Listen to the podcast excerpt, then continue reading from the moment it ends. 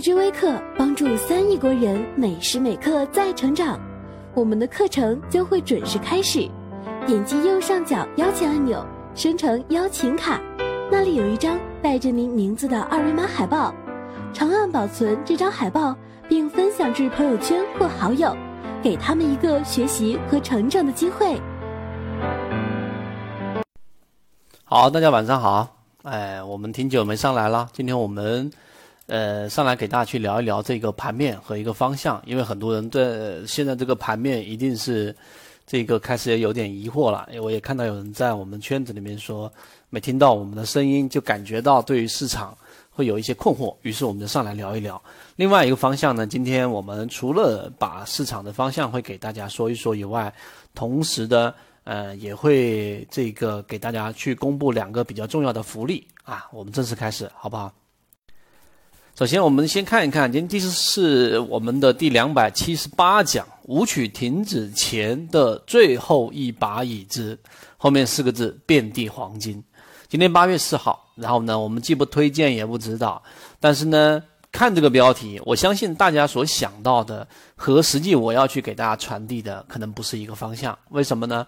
大家都知道什么叫击鼓传花是一个游戏啊，它暗示着、预示着我们对于市场的呃这一种呃这个这个游戏规律啊。最后谁在投机过程当中，最后拿的击鼓传花音乐一停到你手上了，对吧？你就实际上站在高岗上了。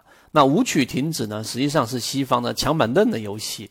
那这里面我要传递给大家的，直接一开始开门见山的告诉给所有船员，就是实际上抢板凳，抢板凳，也就是说我们可以拿到低位筹码一类型买点的机会，实际上已经现在临近尾声了啊！就它会有一个周期。但这个周期是短周期了。当市场启动的时候，我们就会进入到这一个黄金买点，或者说所谓的二买一买的机会就自然会消失。而现在有没有呢？现在答案是有。所以第一点，我们先把方向传递给大家，好不好？这是第一点。呃，我们还是从大盘开始，因为所有船员都熟悉了我们的所有交易，所有的这个圈子重复的最多的，第一一定是大盘。对吧？所以每一次四十多分钟，我第一个给大家讲的一定是大盘。那大盘其实现在大家觉得大盘是怎么样的？你是什么看法？大家觉得现在的市场看多的回复一下这个幺幺幺，看空的回复一下二二，中立的回复零零零，没有方向的回复一下六六六。啊，当然你文字打的比较好的话，可以呃打字比较快，我还是建议大家打文字，说说你对于市场的观点跟看法，这是一个记录。那圈子的观点，其实这一段时间，为什么我们最后会在标题圈子告诉给大家遍地黄金，对吧？为什么叫舞曲停止？也就当市场大家都听过，什么叫做消这个最后的这个靴子落地，对吧？一旦这个真正的一些重要的信息一旦落地之后，其实市场就面临着转折了，对吧？向上向下不知道是吧？我们都得有一个概率。近期有什么消息呢？啊，比较振奋人心的，大家当谈资的。但实际上，包括今天这个会议，大家看了没有？发改委的会议，早上十点钟开始的，大家看了吗？发改委的这个会议，我觉得作为交易者。这一次发改委的会议还是有必要去看一下的，因为它啊首次这么多的这个机构出席。第二个呢，很少在官网上以最大的图片来进行醒目的这个提示啊，这是第一个啊。那第二个呢，就是我们都看到了，现在政策上会有很多的这一个呃叫做对于市场的支持。那这个时候呢，其实我们都会看到。呃，举个例子，让居民通过股票基金赚到钱，是扩大消费的必要之举啊！如果大家在一直刷视频也好，或者去看一些这一个主流的消息也好，大家都是在调侃，对不对？都调侃着这样一句话说啊，这个当然我连续的给大家一起综合在一起，大家就明白了。第三个。这个摩根士丹利啊，下调中国市场评级，建议投资者进行获利了结。那八月三号这么一说，摩根士丹利呢这么大的一个投行，那实际上在中国啊三年时间三年，扛了三年，然后呢，它的亏损大概是在百分之三十左右，在 A 股它也玩不转了，啊，包括集集中的投资者啊，他他那个主要的这个参与者也选择辞职，我不干了，在 A 股真玩不转。那下午就呃九点多今天，然后就出现了这样的一个。呃，这个上海证监局要对摩根士丹利证券开展这个检查，等等等等的这些消息，看似好像是很漫天飞的混乱。然后呢，我看一看大家的这个幺幺幺，然后有零零零，你看到没有？啊，这个好像没有人看二二二的啊。也就是说，大家的这种分歧，随着消息的这一种蔓延，很多这个就会产生很多的分歧。那分歧越大，大家知道。这里面很重要的一点，我就得敲黑板了。当市场出现分歧的时候，成交量或者说量能或者资金是以什么样的方式呈现？大家想过这个问题没有？就是你看多，然后呢，我看空；你看空，我看多；你看多，我看空。彼此之间的分歧越大的时候，市场它的这一个呃结果以成交量来表现的话，这一点大家一定要知道。你作为一个成熟的交易者。就是两种情况，一就是放巨量，对吧？啊，这是放成一个非常大的一个巨量。第二个就是放一个啊很这个很明显的一个缩量，因为这个时候大家都有很大分歧的时候，都在等那一个触发的点。但无论哪一种市场，它其实就跟我们上一次给大家所聊到的市场的分歧十字路口非常非常接近。大家明白这一点吗？所以，第一，大盘消息满天飞，消息我我去给大家过多解读了。但大家要知道，至少在政策上啊，这一个我们当然会有一个想法，就是越是感觉到市场的这种经济环境不好，越是需要政策来进行提振，啊，这是肯定有一个因素。但另外一个啊，我们跳出消息的圈子，因为消息能进我们散户耳朵的价值已经不多，或者你经过再多的逻辑分析，最后。我们圈子不一样的地方，你要跳出来，跳出来什么呢？大家看左边这一张图，就今天的活跃资金有两个特点。第一个特点呢是市场再次的翻红了。什么叫再次翻红呢？从七月二十八号，就这个上周周五、周一周二三个交易日都是翻红的，然后翻绿两个交易日，哎，我们上前前一周的我们的判断，市场并没有三个交易日资金翻红以上，对不对？那好。市场我们稍微肯定是要谨慎了，而不是说在这里面就下重注了。很多传言问到我们，我们都提到这第一个特点。第二个特点呢，今天是大幅的翻红，我在这里面给大家画出来了 A 区，就现在。第二个呢，就是我们说的这个 B 平均股价现在是属于持平的，还是灰色的。所以第一个观点你要知道，依旧还是风险大于收益，这点是没有疑问的。现在仓位大怎么样？我顺便问一问，满仓呢回复十，空仓回复零，一层回复一，二层回复二，然后我看一下大家的仓位水平。所以圈子呢，在上一讲就告诉过给大家，现阶段或者说这一个周或前一个周，如果你是激进的交易者，你有底仓没有问题，大家明白这一点吗？有底仓没有问题，而你是保守的交易者，那你这一回应该是空仓，但是是不是有满仓的时机呢？大家记不记得我们一路下来给大家说的，除了大盘以外，另外一个就是节奏。所以现在如果回复是满仓的，当然大家都知道，我从来都是很客观的在圈子里面给大家传递我们的这一个信号。所以如果你是满仓的，那你毫无疑问是一个赌徒心理还是占的比较大的。所以好，这个第二个我再给大家讲的大盘分析的这一个数据，这一个 B B 区域就是我们说平均股价是持平的，但大家往前看。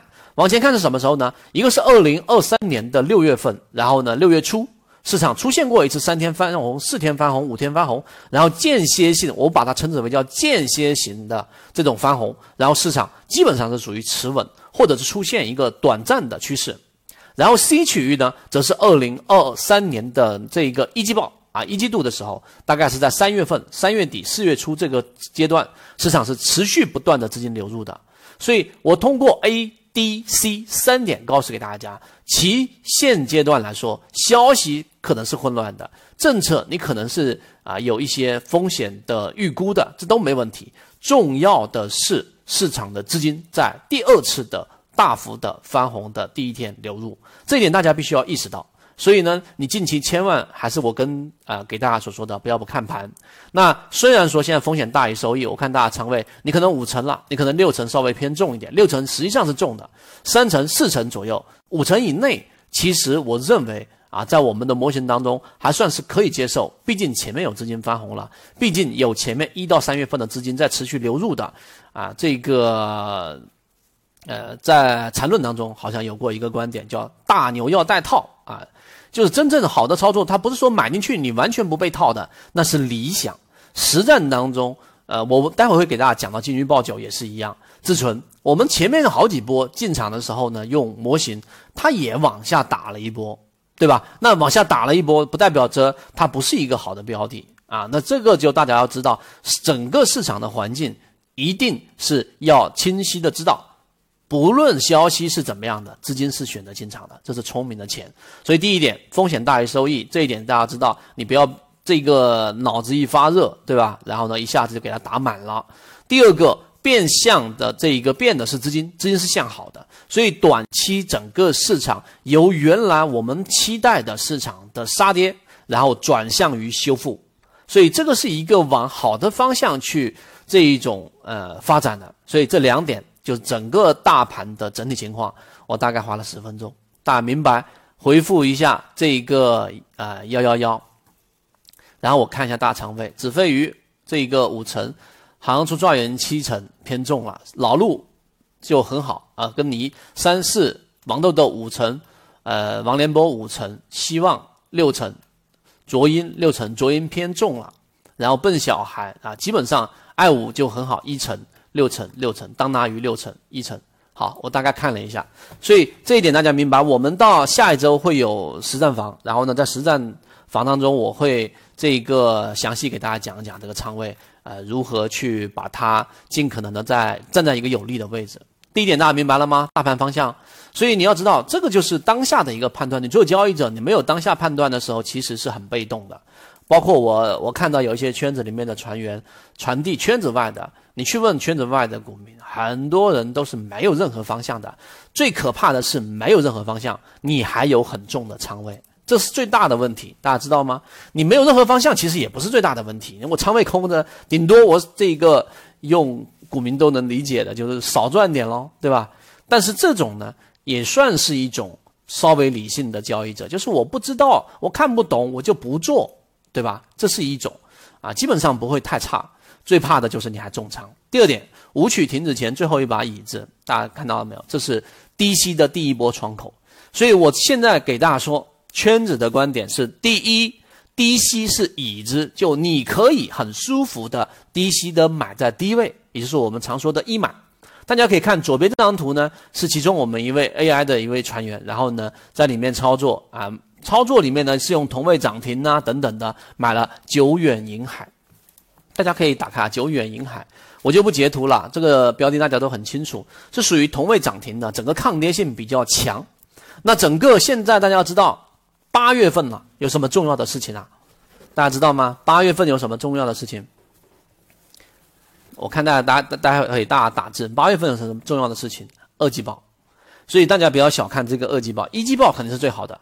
因为一季报整个市场平均股价，刚才我截图给大家看了，整个一月份、二月份、三月份市场的这一波平均股价，除了刚才我们说的这一个呃一二月份然后比较好以外，市场基本上是属于构建一个中枢的，平均股价都围绕在十八块八毛二和十六块八毛钱左右，这个中枢里面前前后的震荡，并且大部分时间是属于中枢中中轴以下，所以市场并没有出现特别大的这种。呃，机会，所以这种情况之下呢，意味着什么呢？意味着二季报跟一季报同步减少的标的，它蓄积着一个能量。所以一，我说这个低吸是已知，大家可以在低位买到。二买呢，你可以想象成你是站着，你的整个成本会比坐着要更高一些。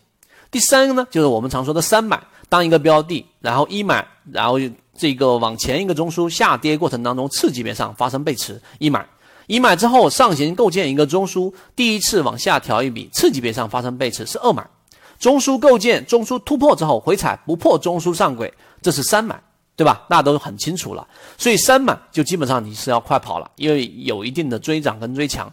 那三买之后呢，就是妖股，像以前金山金基，那基本上你不用考虑成本了，你要考虑的是你手的速度。一二三四四种不同的仓位水平决定了你的成本的舒适程度。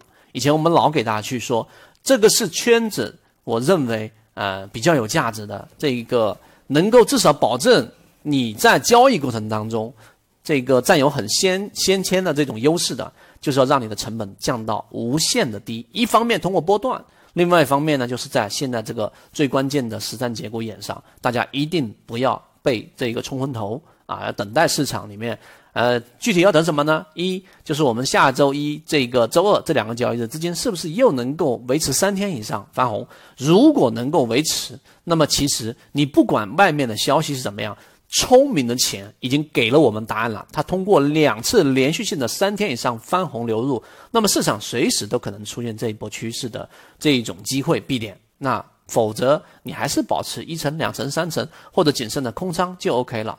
所以啊，这一位我们其中另外一位船员也是做这种同位涨停的低吸，所以圈子的价值在这里，我千万给大家去说，不要不反馈，有疑问，每一位船员的提问我们都会第一时间回复的，这是第二点，大家明白就 OK 了。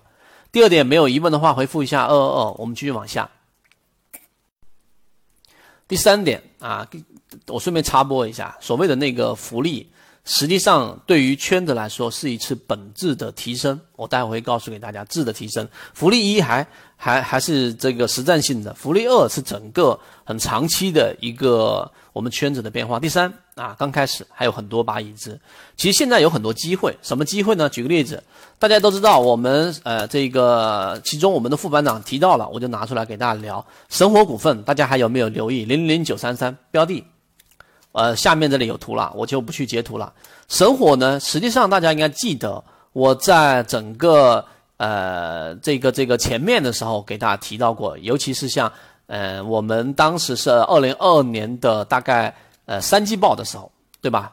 八九月份、十月份那一波上场上涨过程当中，这个神火股份它的散户数量减少百分之三十六，然后呢，到了这个二零二二年的年报减少百分之四。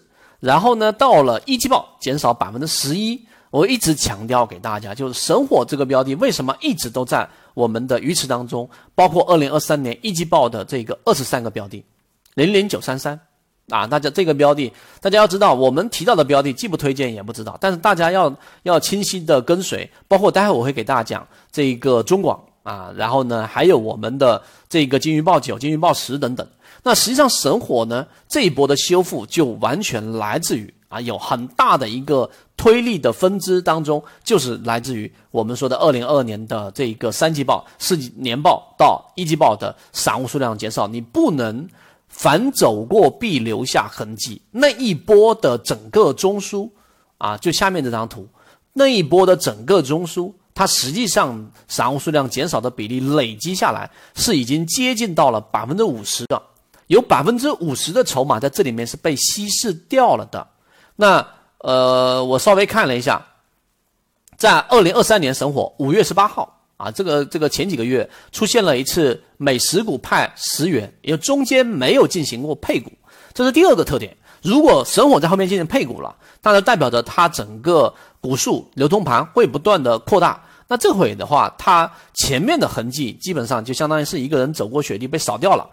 不存在了，但到了今天为止，神火即使是从十二块钱涨到十六，你可以看我们副班长在里面圈子对于模型的理解，星期六的时候提到的，百分从十二块五涨到十五块五，百分之二十是没有多大问题，一个多月的时间，这其实就是我们要告诉给大家的其中一个类型的标的，神火，对吧？所以市场会选择恐慌。啊，不会选择恐慌下行，加上市场政这个政策上的提振，加上刚才我们说的资金的整个流入，然后呢，市场实际上在后面的呃这个二季报过程当中，我们会有很多鱼池是值得大家持续性跟随的。这一点，第一大家要明白。第二个呢，呃一季报到现在啊，有哪些标的是持续不断的去看的呢？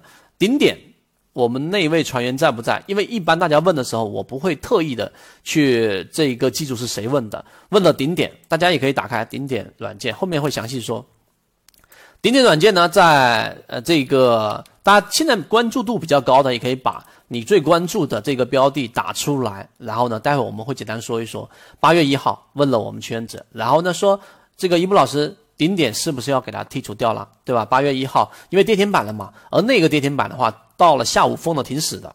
是不是就认为它应该剔除掉了呢？我们给出的答复啊，待会会有截图，就代表着这个标的还在鱼池当中。我们不能因为它一个跌停板，或者是因为一个调整技术上的调整，这个调整有很多可能的原因，大盘不好，对吧？标的出现一可能短期上的这一种中性偏利空等等都有可能，但质地不改变，它依旧是一个好的标的。结果这两个交易日又封了两个涨停板上来。我们倒不是给大家说，哎，顶点就是鱼池当中标的，大家可以重复操作。它不是圈子这个最二十三个标的当中最一级的鱼池，这个我给大家讲过，因为它整体性价比不是特别的高，它是短线波段涨停复制这种类型。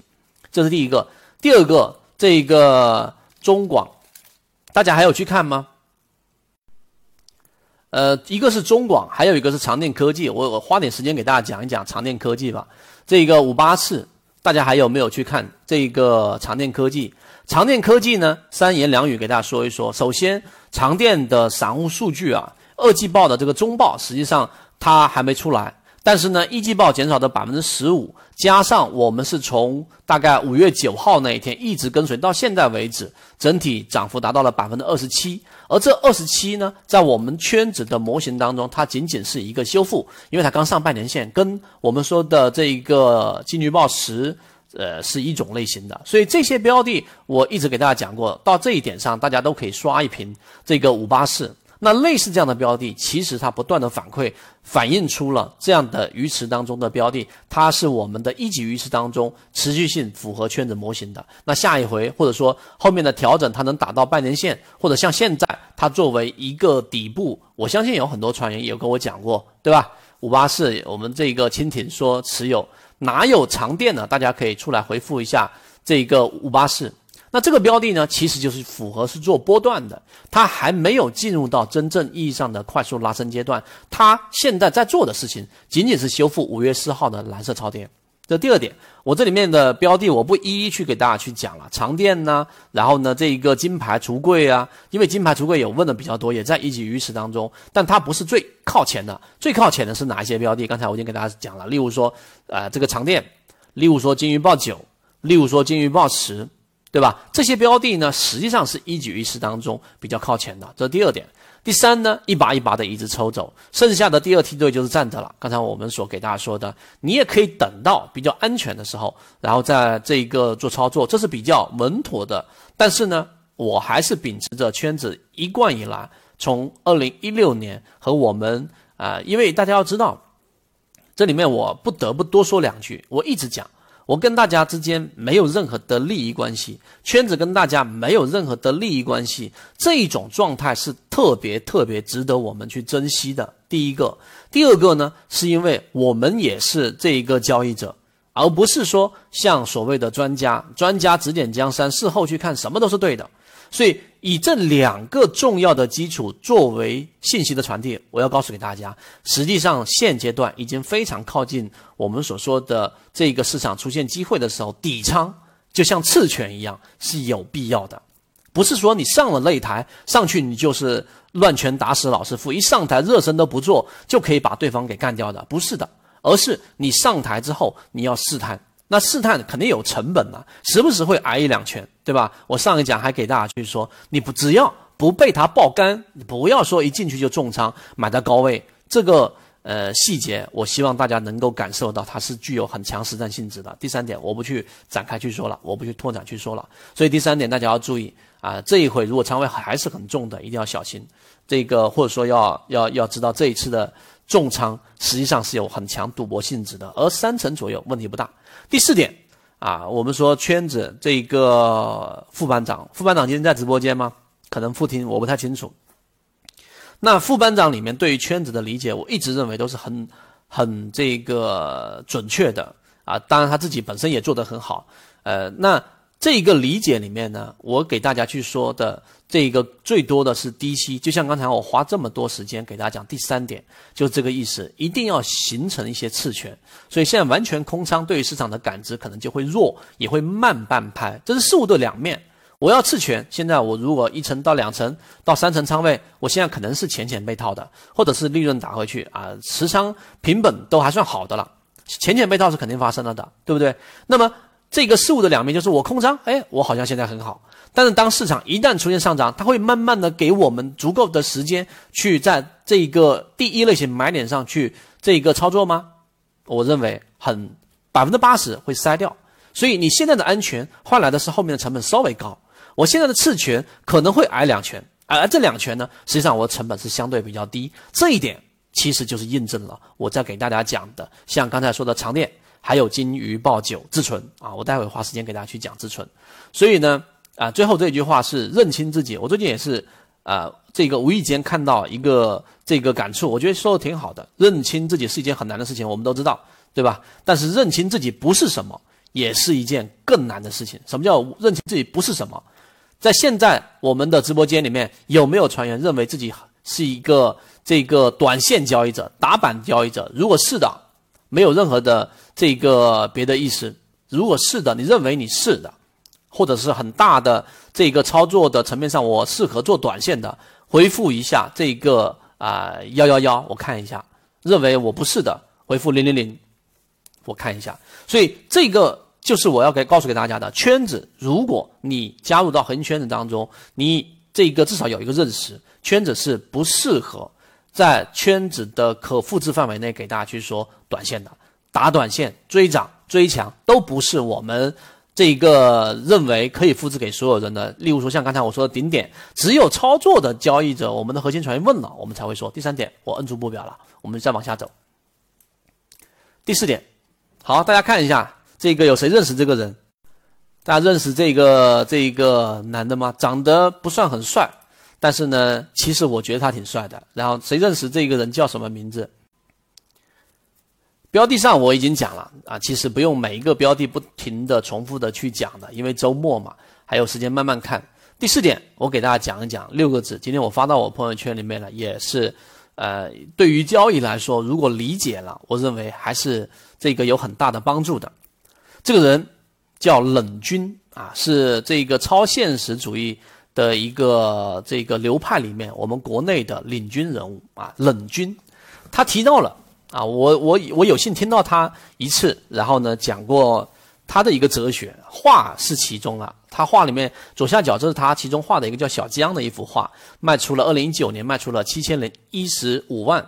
如果你不认识冷军这个人，你大概也在抖音上或者短视频上看到过这个一个人拿着一一这个这个笔，然后在一幅画上不停的画，比这个拍出来的照片还要细腻，甚至看到毛细孔啊，瞳孔当中甚至看到他瞳孔当中的反光啊，毛发肯定是一根一根的了。那这其实就叫做超现实主义的一个绘画的流派，他五幅画大概卖出了二十个亿啊。那实际上算是肯定是领军人物了。那为什么我会提到他呢？他的哲学当中提到了六个字，也是中央美术学院里面的校训：尽精微，致广大。大致的意思啊，我我要得给大家去讲一讲这个大家不爱听的哲学了。哈。哲学其实冷军的这个哲学，大家听完之后会发现，为什么我慢慢也懂了。这个圈子为什么总？想要在一个我们的这个内容有限的时间当中，四十多分钟当中，一定要扦插哲学告诉给大家呢？因为这个才能把，这是圈子的经历，才能把我们的交易推向于稳定。什么叫至精微而至广大呢？它其实大致的意思就是，我们都这个要清楚，其实能够毁灭人类的，反而不是那些巨大的东西。是什么呢？是这个很细微的东西，例如说到原子结构，对吧？原子里面有原子核，旁边有电子，对吧？原子核是电子的一千倍等等。但是后来慢慢的，物理学家发现，原子核和电子中间是一个虚无，也就是说，它我们越往小越往小到，最后德国发现了一个这个加速器，也就是说，如果那个加速器研究成功了之后，通过最小粒子的碰撞，可以把整个太阳系给毁灭掉。所以你看，真正能够毁灭掉我们的，不是那些巨大的东西。当然，在中国哲学里面，他所说的是我们要从很多的细枝末节当中去了解事物的本质，它是潜藏在里面的。它既要有很广大的东西，而这广大东西其实全部都容纳于在很细小的东西当中。这是第二个。当然花时间短，三言两语肯定没办法把这个东西给讲得特别的清晰。我们回到我们的交易，缠论为什么是大家接触到圈子的一个第大部分呢？百分之八十接触到我们都是因为缠论，缠论里面有级别，不断的从细小的这一个级别当中，我们实际上能够看出一个事物的本质。很早很早以前，我们中国哲学就说了：“你中有我，我中有你。”所以这个意思呢，现在的物理学、西方的这一种科学，全部都已经验证了。所以呢，这里面第二点，我告诉给大家，冷军他所阐述的这个“近精微致广大”所传递的哲学含义里面，它有一个有有一个这个这个角度，就是西方的哲学，它基本上我们也看了黑格尔啊等等的，他们都是通过逻辑。很多的逻辑堆加起来的，他们要解决的是人的欲望。所以西方的画作当中，啊，我当然怎么又讲到画作里面去？我们呃不讲艺术品了，可能大家不太对这个东西不太感兴趣。他们更多的是解决人欲望的问题，不断不断的自我启发。因为以前这个西方那边有很多基督教的约束，他们画画也好，他们的说话也好，也是有很多的禁忌的。慢慢的、慢慢的自我启发，把这些禁忌给它解放掉。这是西方的这个哲学背后的，他们通过逻辑、通过数学，然后呢堆积出来的西方的这个哲学体系是这样的。而我们中国的哲学呢，实际上是靠参出来的。你会发现，都跑到山里面去，为什么？因为这个一定要非常非常的这种平静的情况之下，我们才能悟出来。而中国哲学呢，呃，这个它更多的是这个真理。也就是说，我们常说的那个道，好，我就讲讲到这里了。我不打算把这个再往出深入去讲了。为什么呢？因为当我们理解这个道之后，你就知道去人欲存天理，这个是王阳明所说的。也就是说，我们实际上像现在，如果你抱有着“哎呀，我被套了，我深套了”，对吧？然后呢，导致于我现在对于市场的判断是怎么样？你肯定是心里面带有很多的欲望，希望它快速的上涨。而圈子做到哪一点呢？我就讲到这里。圈子做到了，实际上无论现在的市场消息是怎么样的，我们还是用我们的模型，透过我们模型这一副眼镜，非常客观冷静的去判断这个市场对错概率的问题。大家知道我说的意思？所以现阶段的市场就是我们给大家刚才所描述的大盘方向。所以近精微致广大里面啊，大家不要忽略那细微的这一个差异和那一些很小的模块。就像活跃资金里面的翻红，大家不要忽略。所以黑格尔说中国没有哲学，没有思想。呃，冷军里面的哲学思想里面还有第三点，我传递给大家啊，我们分享给大家是什么呢？他认为这个西方的哲学，他会不断不断的走下坡路。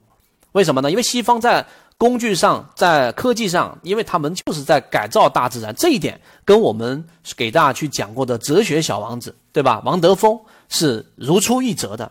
王德峰说的是什么呢？他告诉给我们说，西方就是在改变自然，对吧？我们中国的传统的哲学思想是跟自然融合在一起，大家一起这一种呃，在一个环境当中共存。就像口香糖，我们中国人永远都不会做口香糖这么个东西，因为它本身就是这个自然当中不存在的物质。你口香糖没办法消化的，只有西方人才会做出来。所以西方在科技、物理等等方面，他们做的是很强的。但是呢，他们是解决人欲望的问题，他们不像我们中国的这个哲学。我们国内的哲学呢，实际上就是一开始就达到了呃，用这个作为这一页的结束吧。就是当时有一个呃，这个这个描述说，西方不断的攀爬着这个哲学的山峰，然后爬着爬着，用物理、用科学，爬到最后。在上面呢，就是释迦牟尼、老子和耶稣，他们就是最高的这种真理了。所以，我们作为这个呃，这个这个具有中国传统文化的交易者，在哲学这个层面上，我觉得我们还是有必要去理解的。好，我不多说了，呃，往下走，往下走。所以，尽精微致广大里面呢，我们在很多细节上，到现在为止，今天例行进化已经是两百七十八讲了。我今天还看了一下，每天录的三分钟，录给大家已经到了八百多。八百多个文件啊，当然有一些可能不包含在里面，将近一千个文件了。所以这些呢，呃，到整个我这张图，我再发一遍出来给大家。冷军，冷军呢，它其实有一个我们应该去有的启发，它是什么呢？它是做超现实主义者的，它在技术上是绝对没得说的。所以有很多画家，或者说我们去看很多画，好像不怎么看这个技术，其实错了。你一定要记忆达到一种非常强的程度之上，你才能去从更深处表达出一些很重要的内涵，否则不可能的。交易也是一样，如果你没有技术做加持啊，这一个呃，我讲慢一点，你没有你不了解缠论，你没有什么技术分析的这一种基础的这一种扎实的功底，你一上来就跟我去讲交易哲学。对吧？你告诉给我，我可以对这个这个股票当上当当成一张废纸，做不了。我就讲到这里了，因为这里面花太多太多的时间。但这个启发，大家自己慢慢去想，你就会知道我在讲的这个对于圈子的影响是很大的。好，我们往下走。大家觉得 听得明白吗？觉得有帮助、有有价值吗？我这个就花了时间讲的多了，所以我就打住了。所以这个冷军的这一个采访，大家可以去网上去查一查，去看一看他的这一些内容。虽然不多，但是我认为他的小江卖出七千多万，然后呢，他包括呃另外几幅画能够画能够拍出那么高的高价，呃，这个不会是因为单纯的运气的啊，它是非常非常可怕的。好，这一点我不多说了。所以呃，这个是我们讲的第四届啊，第四个页面，我们看第五张页面。大放大来看，第五张界面呢，就是我们大家关心的了。这个一个是长电，刚才我给大家说了，长电科技，我们继续讲讲标的。长电科技，所以长电科技整个筹码，大家去看的话，基本上集中在三十三块九毛八，一而再，再而三的不断的反馈出这个标的其实是走出了缠论的上行趋势了的，已经从原来的五月九号短期的超跌反弹。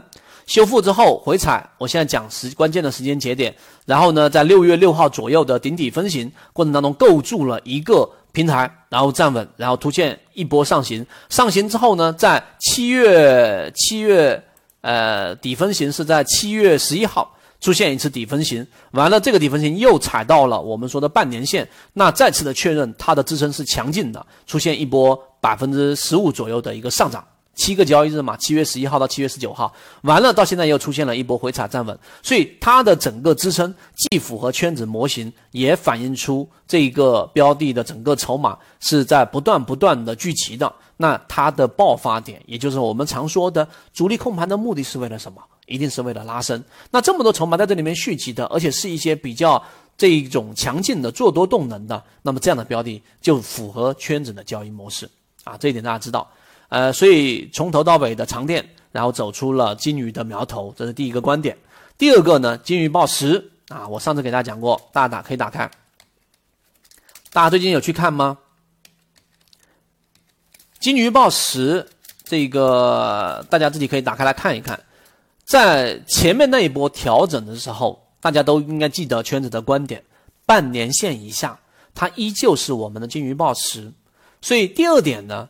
呃，也属于敲黑板的，给大家强调。右下角这张图，大家要知道，金鱼报十，它实际上是来自于药房扩张的这一个四个标的里面，我们说过的这个一心堂剔除掉了，对吧？剩下这个金鱼报十，还有老百姓啊这些标的，那么我们着重给大家讲的就是金鱼报十里面的平效，它这个平效会因为它这一波调整而改变吗？所以。落难校花，落难校花，金鱼报十，金鱼报九，我们的十份金鱼报，我觉得大家应该认真去看，至少一遍到两遍左右，因为它只要有价值，你就可以拿时间换空间。金鱼报十，大家应该知道，如果我买到高位，二月份可能三十一块钱买进去的，现在基本上就回到自己现有成本附近了，会导致你割肉吗？所以有价值的标的，你只要仓位不是特别重，即使你没有离场。你依旧是可以拿时间换空间的，而金鱼报时再次的验证了这一点，这是对于金鱼报时我们给大家所说的判断。第三个，金鱼报九，金鱼报九，大家还有去留意吗？自存，有的话回复一下这个自存科技，大家可以打开一下这个三六九零，有的话回复一下这个这个这五五五，还有继续关注吗？这个没有一个标的会一直不断的给我们产生利润。但这句话不能成为一个标的在没有出现走势走坏的情况之下，我们啊这个离场的一个原因。金鱼报十呢，金鱼报九啊，我们说自存，自存出了一个这个这个消息啊，这个消息呢对他来说啊业绩大幅的调整，为什么呢？因为他呃，这个购买了一个这个这个公司，然后他公司里面的业务其实跟他的主营业务光伏清洗是有相关的，不是做了一个。因为今天有船员好几个船员问到我这个消息，我们的解读，所以结论是它并没有在质地上发生改变。因为你去做投资要扩产，这个不是自存在做的，它同行业的这一个类型的标的，在这个分支当中都在做这个扩产，不扩产不行啊。所以它还是有价值的落难校花。这是第一个。那同样你会发现，今天它并没有打出跌停板，这就是为什么我在今天的标题最后给大家说的遍地黄金。所以，如果你有一直的跟随过这个金鱼报九，那实际上它这一波的调整达到了绿色浅超跌了，对吧？它达到能能不能达到蓝色浅超跌，不知道啊，难度可能有点大。但是呢，它至少打出了一个落难校花，所以。等了这么长的时间，终于等到了金鱼报九。前面可能有底仓，那个底仓我们在进化岛也给大家说过了，可能七月二十八号，可能三十块附近，对吧？底仓一层、两层、三层。那么短这一打，在次级别上，可能十五分钟级别，或者在日线级别发生发生一个这个这个底分型，这第二个大家去观察的。第三个后面的修复，修复这一个阴线这一笔，就这个跌，今天这一个八个多点的跌幅的中轴。那么这样的标的就出现了真正意义上的超跌修复的这一种确定性机会了。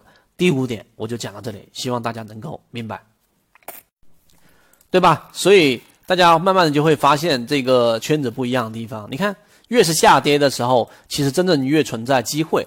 我们在低息交易模式当中就已经表现出来了。好，我后面得加速了，我打算四十分钟讲完的，现在还稍微长一点。呃，右边这个第六点，大家可以放到界面来看。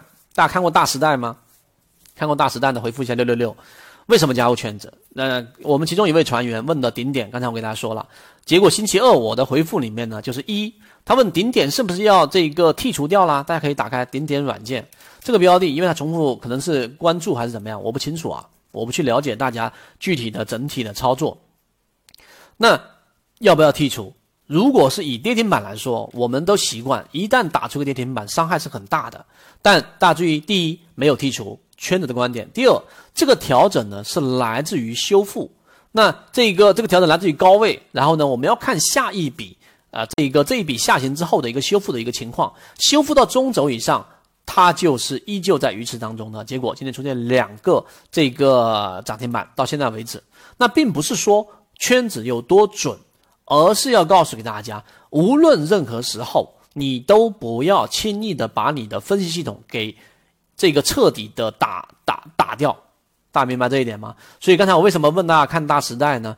大时代啊，最近我在看这个这个短视频里面也刷到一些在市场里面年纪可能挺大了，这个呃，当然我们在年纪上没有歧视啊，在交易者年纪轻和年纪大都差不多，但是呢，还是在沉沉浸于这个对于市场的预测当中，他的每一个视频都是这个非常。非常这一种亢奋的，然后说明天一定是大涨或者怎么怎么怎么样的，粉丝还挺多，十来十来万啊。我我说这个没有带真真心没带有任何嘲笑的意思，而是从我刚进入到市场的时候，也有过一个阶段是这样子，是不是要预测市场？但是慢慢的会发现不对。大家看左下角这张图，刘青云。对吧？大时代里面，刘青云他的师傅就是一个这样疯狂的人。然后呢，在他家里面贴了各种各样的东西，这个对市场的预测。那市场当中百分之九十的人都认可一点啊，无论大家可以看身边的吧，圈子我感觉可能是属于另类，不疯魔不成佛，好像所有交易者都是这样的，要不就是认为自己能暴富，要不就认为自己能够预测市场，而且不断被市场打脸之后，还是认为这个市场是可以预测的，我们就会去问。各位要不要反思一下？这这这是真正确的这种状态吗？以前我会是这样去想。第二个点，那市场当中很少有理性的交易者，不断的这个这个预测的这些东西，亢奋的东西，你要把它给压制掉。这个王阳明说的“去人欲存天理”啊，就这个意思。当然，我们一直说的这一个你的喜好就是你的坟墓，其实也是传递的这样的一个点。好，感谢爱五送过来的飞吻。所以第六点呢？我们加入圈子的意义，实际上包括你每次听类型进化的意义，也在于这个地方。倒不是说我们每一次每一句话都是那么的有价值，不是的，而是我们的这个每一次信息的传递，对于大家来说可以是一个理性的参考。所以圈子的土壤基因里面，终身进化、低息、杜绝一切交易，实际上呢，只要你在圈子里面，哪怕你只是一个普通的船员，对吧？我就是缠论船员，没问题的。那你只要一直的听例行进化，然后呢，包括你是荣誉 VIP，包括你是核心船员，然后呢，你就会留存着圈子里面这个理性的声音。所以他师傅给他说了，一个人要成功，一定要找到自己的世界啊。所以刘青云当时啊，当这个大时代，他里面刘青云是属于非常理性的，他对他师傅也是非常的崇敬，只是。大家明白我要第六点说的这个意思了吗？我我有选择，我会选择更多的是理性。好，这一个第六点我就讲到这里了。时间关系啊，然后呢，我们快速的传递最后几个重要的福利和重要的信号。呃，第七点我只能三言两语带过了啊。第六点，刚才我们讲过了，我们讲第七点。第七点，精微之后的广大是什么意思呢？盲人摸象这张图大家都知道这个典故，对吧？我不去重复了。但是呢，盲人摸象里面，其中有一个简单的预言啊，实际上说的就是所有的人都在摸盲人，有人摸到腿，说是这个柱子；有人摸到肚子，说是一面墙。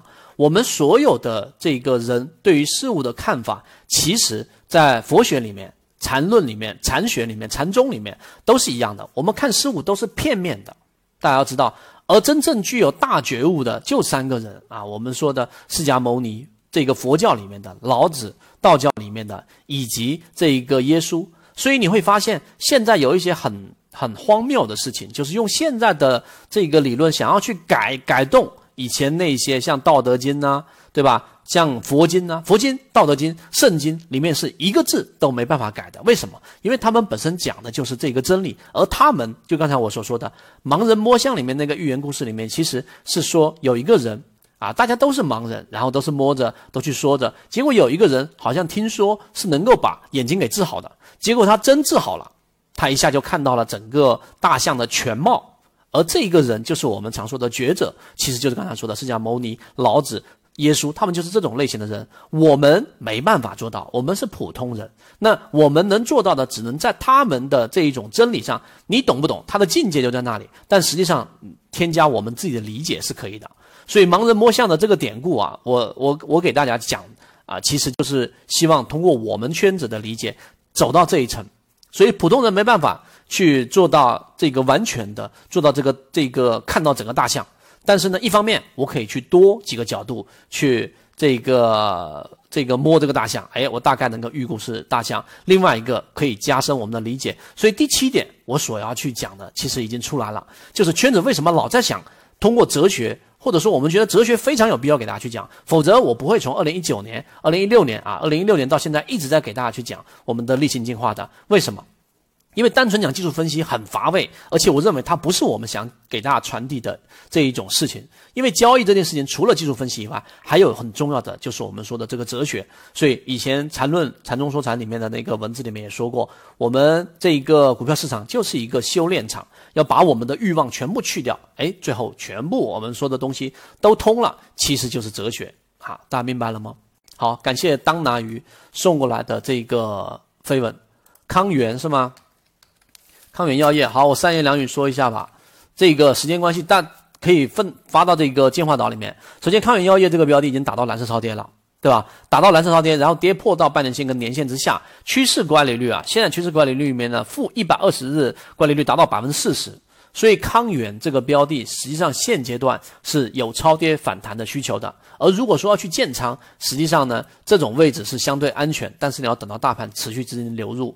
那第二个呢，它现在所面临的或者说所谓的买点，是要突破次下趋势十八块九毛三这个位置，才是真正意义上的买点，否则不是。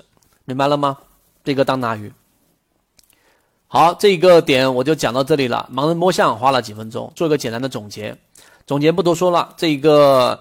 呃，大家可以放大放大来看一下，我们简单说一个总结啊。当然，我中间还有一个内容，第七点二给大家看一下。大家可以看一下丁蟹，大家看一下这个七点二，遍地黄金是我们在给圈子里面所有船员的一个说法而已吗？不是的，大家看这张图就知道了。我刚刚在进入到这个直播间之前，我还在不断的筛选。周六、周日我还会不断的选股，因为二季报八月底就会公布出来，现在已经公布了一部分。那遍地黄金指的是一季报加二季报两个季度散户数量持续性的减少，这是其中一个标的啊。大家可以看到，一它属于整个中低位，第二它一季报减少了百分之这一个二十多，二季报也是接近了百分之这一个二十，累计两个季度减少了百分之四十。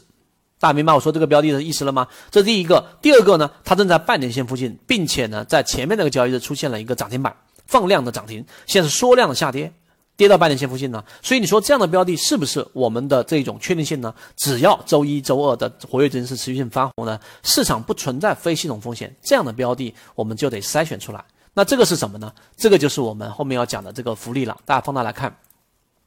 呃，这个总结不用多说。第一，现在肯定是还是依旧保持着灰灰色的这一种风险这一种方向，这点大家要知道。你可以有次权，可以有底仓，我不重复了。但是风险依旧还是存在的。第二个，操作上呢，我们可以逐步逐步的底仓，稍微激进一点。第二个呢，就是我们说我对灰色保持信仰的保守交易者，这个保守没有任何贬义意思，大家要知道，跟自己的操作和对于自己模型熟悉程度来，那你耐心的等待市场出现这个趋势的走好，啊，这是第二个。第三个呢，大盘出现趋势走好之后，三天翻红，一定牢记，大盘非系统风险解解除之前。不要轻易满仓或者重仓，这是圈子给大家所说的模型。那至于大家自己是是是怎么操作的，没有人能控制。好，这一点我就讲完了。大家听完之后，感觉这个是不是有一些这个对市场的清晰度的这个增加了，是吧？有一点点就足够了。好，我们说福利。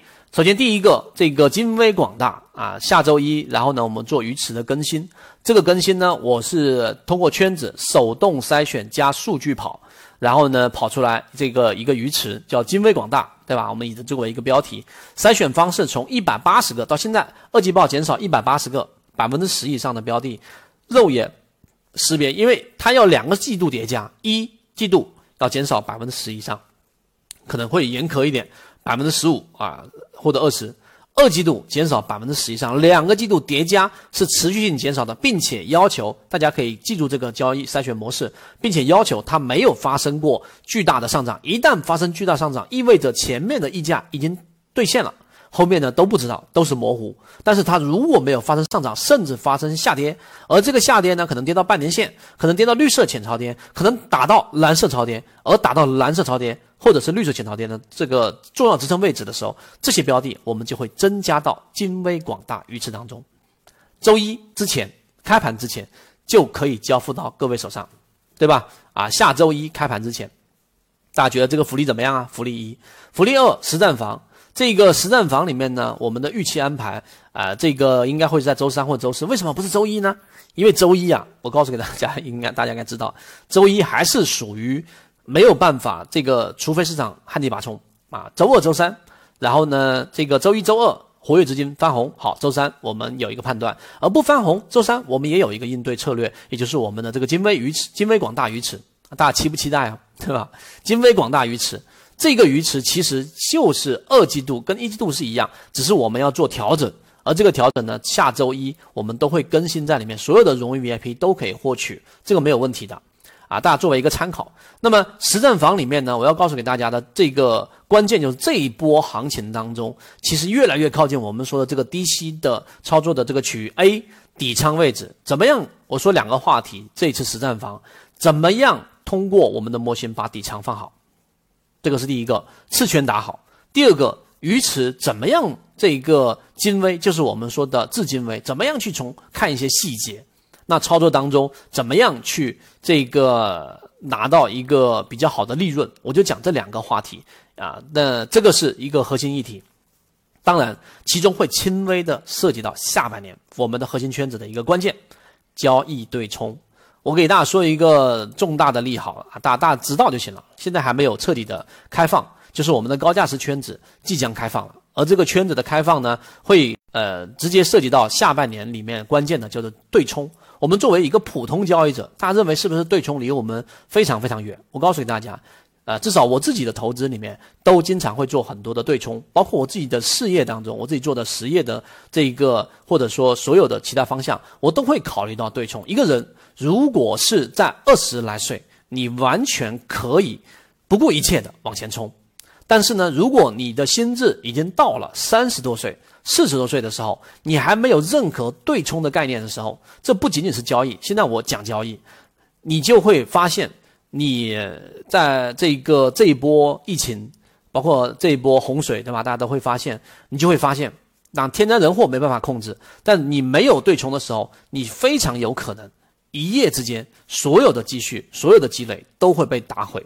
所以对冲这个概念呢，在西方非常非常的盛行，对冲基金，对吧？我们国内很多基金公司的对冲都是虚假的，都没有真实的意义。但是我们作为个人交易者，有没有对冲的可能呢？我告诉大家，以我们的自身的时间经验，有这样的对冲的方式和可能。我们会在下半年和在高价值圈子里面告诉给大家。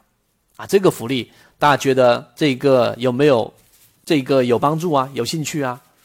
有帮助的觉得有帮助的。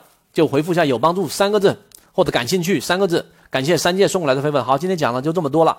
这个我们整个八月份八幺八啊，八幺八，一个是大家之前没有参与到六幺八活动的，可以找管理老师详细去聊，我这里不多说了。其中包含着减减免呐和这个这个这个代金券，找管理员老师去聊，就不用找我聊了。我要说的是第二个。我们即将开放我们的高价值圈子，这是一个质的升级啊！这个质的升级里面包含着这个，因为高价值圈子的筛选条件以前跟大家讲过，大家问管理员老师了。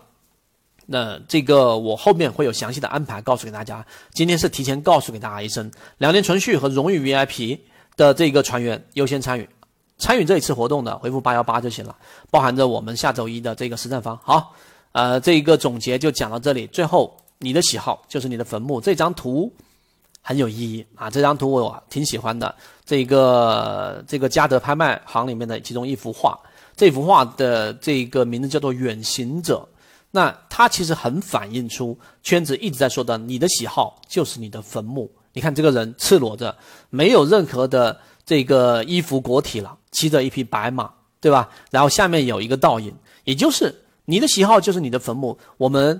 呃，圈子讲了这个二零一六年到现在这个七年八年的时间，然后呢，都是这样给大家说，你要一点一点的剥离掉，至少在欲望层面上把欲望的外衣给剥离掉，然后呢，骑着一匹白马。那这个时候，其实我们才有希望能够去到我们想要去到的，至少在交易这件事情上能做到持续稳定的盈利。我不会把股票做成一个赌博，然后最后它能不断的给我产生收益，甚至这个收益是超乎于我原有的这一种工作的事业的，逐渐逐渐的成为一个投资者。